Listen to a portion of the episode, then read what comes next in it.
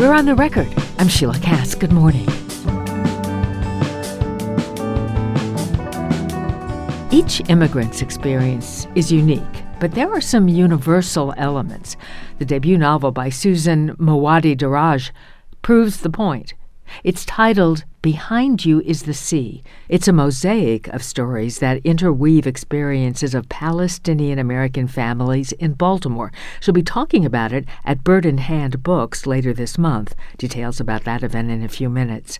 Muaddi Darraj has also written two award winning collections of short stories A Curious Land, Stories from Home, and The Inheritance of Exile. She teaches English and creative writing at Harford Community College and at Johns Hopkins University in the graduate writing program. Welcome to On the Record, Susan. Thank you for having me. You are Palestinian American. How does this book echo your own family's experience coming to the U- U.S., or does it? Well, I think uh, generally it does reflect that experience. My parents came to the U.S. in 1967, and I was born here. Um, however, my characters and their situations and their backgrounds are completely fictionalized. That that's one of the best parts of being a fiction writer. I can just make up anything I want, which is a lot of fun. Um, but perhaps one element of the uh, experiences of these characters that is very similar to mine is that most of my characters are working class immigrants. So a lot of immigrants come to America and do very well, usually because they entered America already doing well. But a lot of immigrants come to America and have a hard time succeeding financially. And I think that my my family really struggled. We were I grew up working class and I really want to try to echo the dignity and beauty uh, of working class families' lives in this book. Did your family come to Baltimore? Actually, I grew up in Philadelphia, um, so that's where my family still is largely. I have been a um, I have been in Baltimore for the last 24 years, however. Each chapter reads like a short story itself. Each has a different narrator, but the characters are connected and move the narrative forward. Why did you structure it that way? Well, I I really feel um, that Palestinians, Palestinian Americans, and Palestinians in general are really stereotyped in the United States. I mean, we're really presented as like a monolith, mm-hmm. um, and there are so many uh, disastrous stereotypes about us. And I think what I was trying to do in this book is to offer a multitude of voices to show the range of experiences of Palestinians who are living in this country. So you have the voices of men, you have the voices of women, of children, of grandparents, of recent immigrants, of people who've been living here for a long time, of the children or the grandchildren of immigrants. So I'm trying to present like a mosaic of Palestinian American life. Um, and that's an and I and I really get invested in each of my characters, and I want them to have their own voice, and so uh, that's why I structured it like this. It was a deliberate choice. Oh, sure, and, and there are so many different characters. The first one we meet is Rima, mm-hmm. a teenager with a decision to make. Although we learn pretty quickly she's already made it. Give us an idea about Rima's situation. So Rima is uh, the daughter of, of immigrants who was born in the States, and her family has not been able to really succeed financially in America, which means that they live the way most Americans actually live, which is paycheck to paycheck.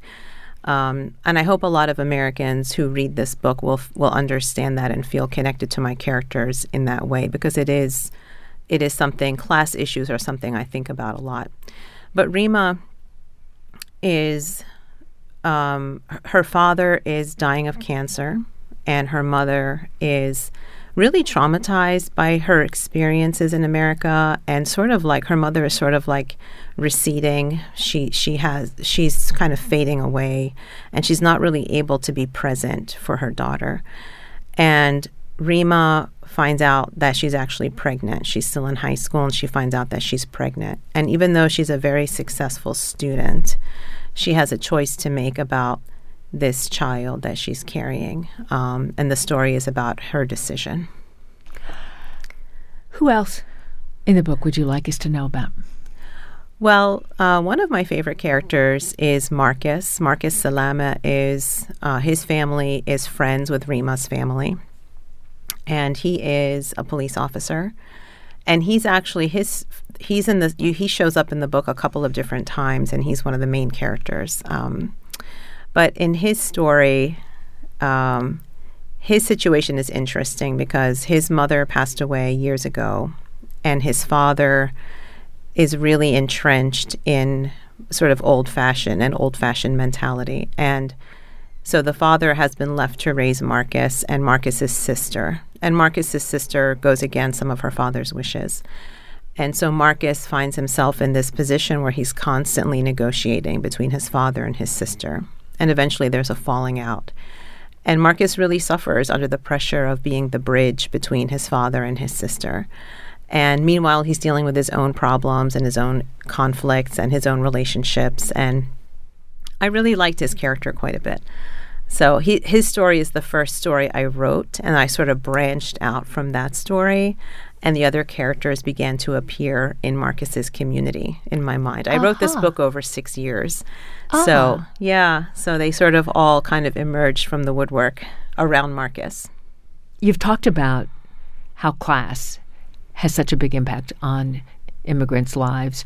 Um, and you also address in some of the stories race and prejudice.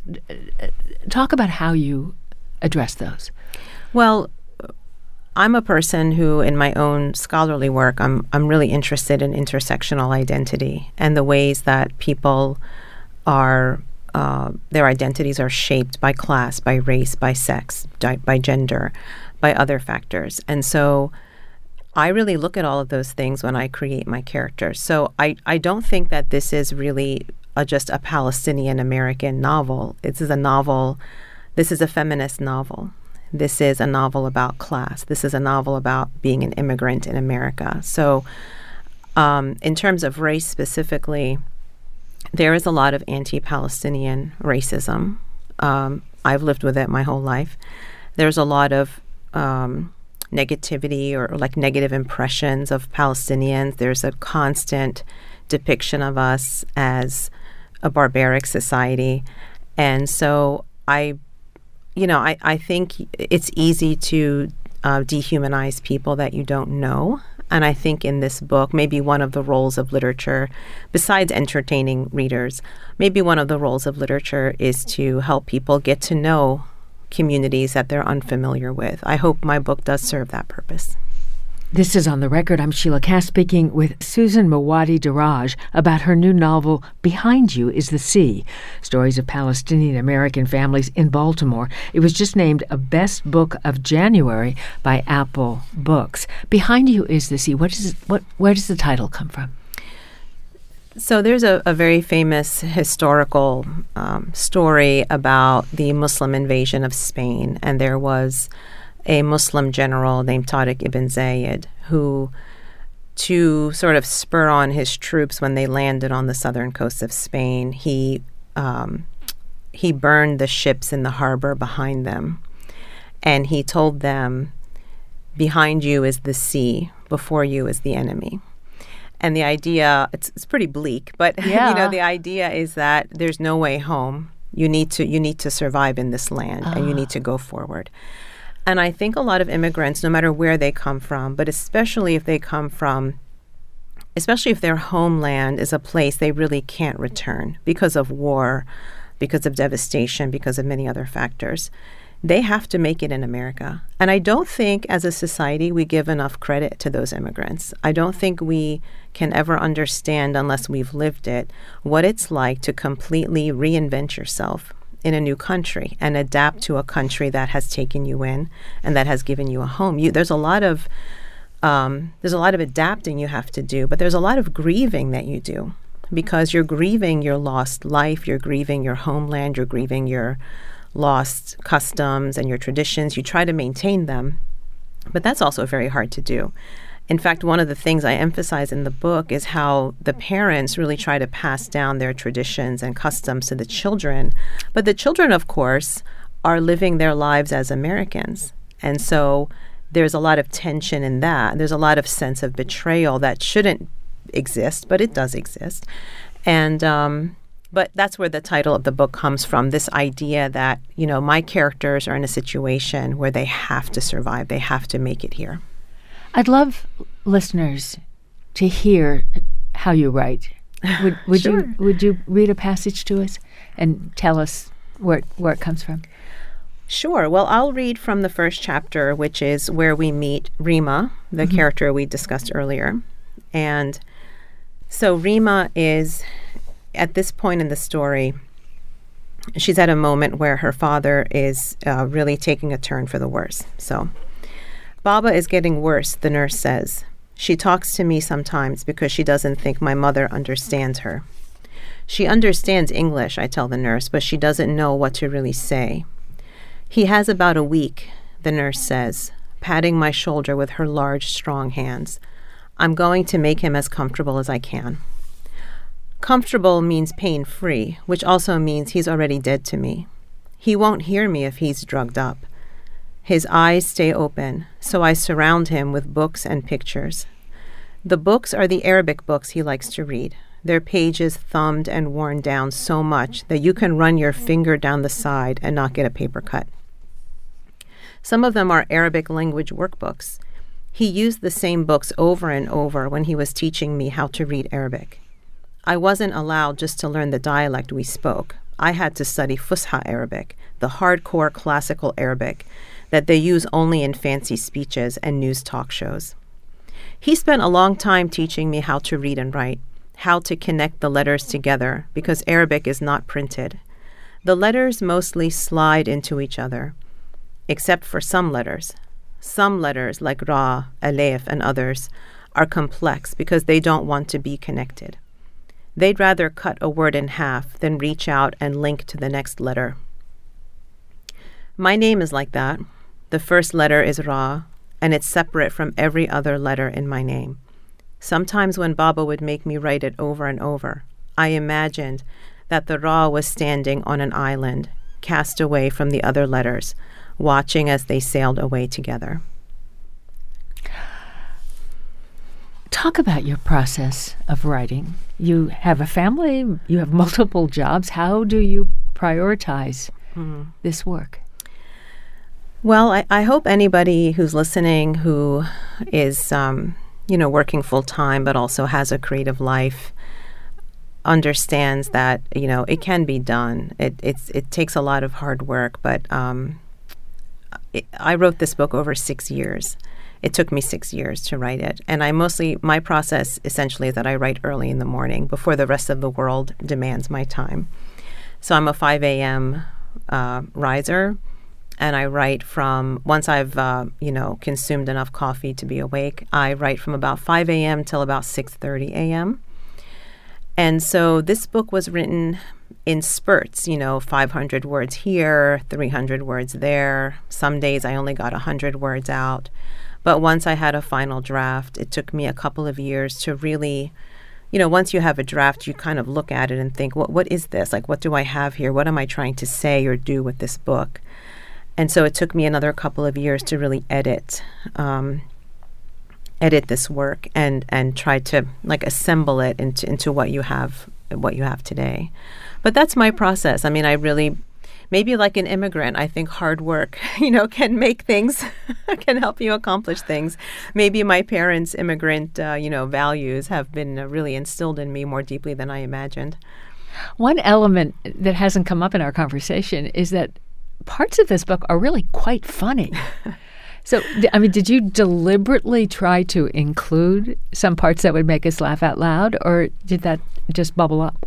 I, I, I did because I, I think, you know, there, you know, the Palestinian American community, the Palestinian community in general, you know, despite um, how we're portrayed, we are a jo- we are a community that is filled with joy, and we love a good joke. I mean, I grew up. I was very lucky to grow up in a family where um, there were years where we really struggled financially, but we were always laughing. We always. My father is a man who loves a good joke. He'll pay money for a good joke, you know. and so I just and I and I do see a lot of humor in the process of assimilation. There's a lot of humor in that. There's when you when two cultures kind of collide together, there are some really funny moments. And so I hope I've captured them in this book for the reader. What does it mean to you to publish these stories about these families at this time in the world? Well, um, I obviously wasn't expecting uh, the book to be out in this time. Uh, I think that the last three months have been really devastating for a lot of people. Um, I'll I'll be very honest with you right now, Sheila, and tell you I don't really know how I've been able to function for mo- on most days for the last few months, and that's an experience that I know many people share with me. It's been very very hard to see the devastation that's taking place. It's it's it's really hard to function. So I don't know if this book um, I don't know how the reception of this book will be during this time. I do think, however, that one part of this current situation that's really bothersome to me and really traumatic to me is seeing the dehumanization of Palestinians in the media. And again, anybody who's from any marginalized community will tell you that once you dehumanize someone, you can do anything you want to them. I hope that maybe this book will help to uh, depict the the I don't want to say the human I don't want to say this book will humanize Palestinians because we're already human. Um, we're worried about other people actually. we we our, our humanity is intact, but I think that maybe this book will help reveal some of the nuances, the diversity within our community so that dehumanization will be a lot harder for people to to accomplish. It is a very human mosaic of stories. Thank you for telling us about it. Thank you. Thank you for having me. Susan Muaddi Darraj teaches English and creative writing at Harford County Community College and Johns Hopkins University.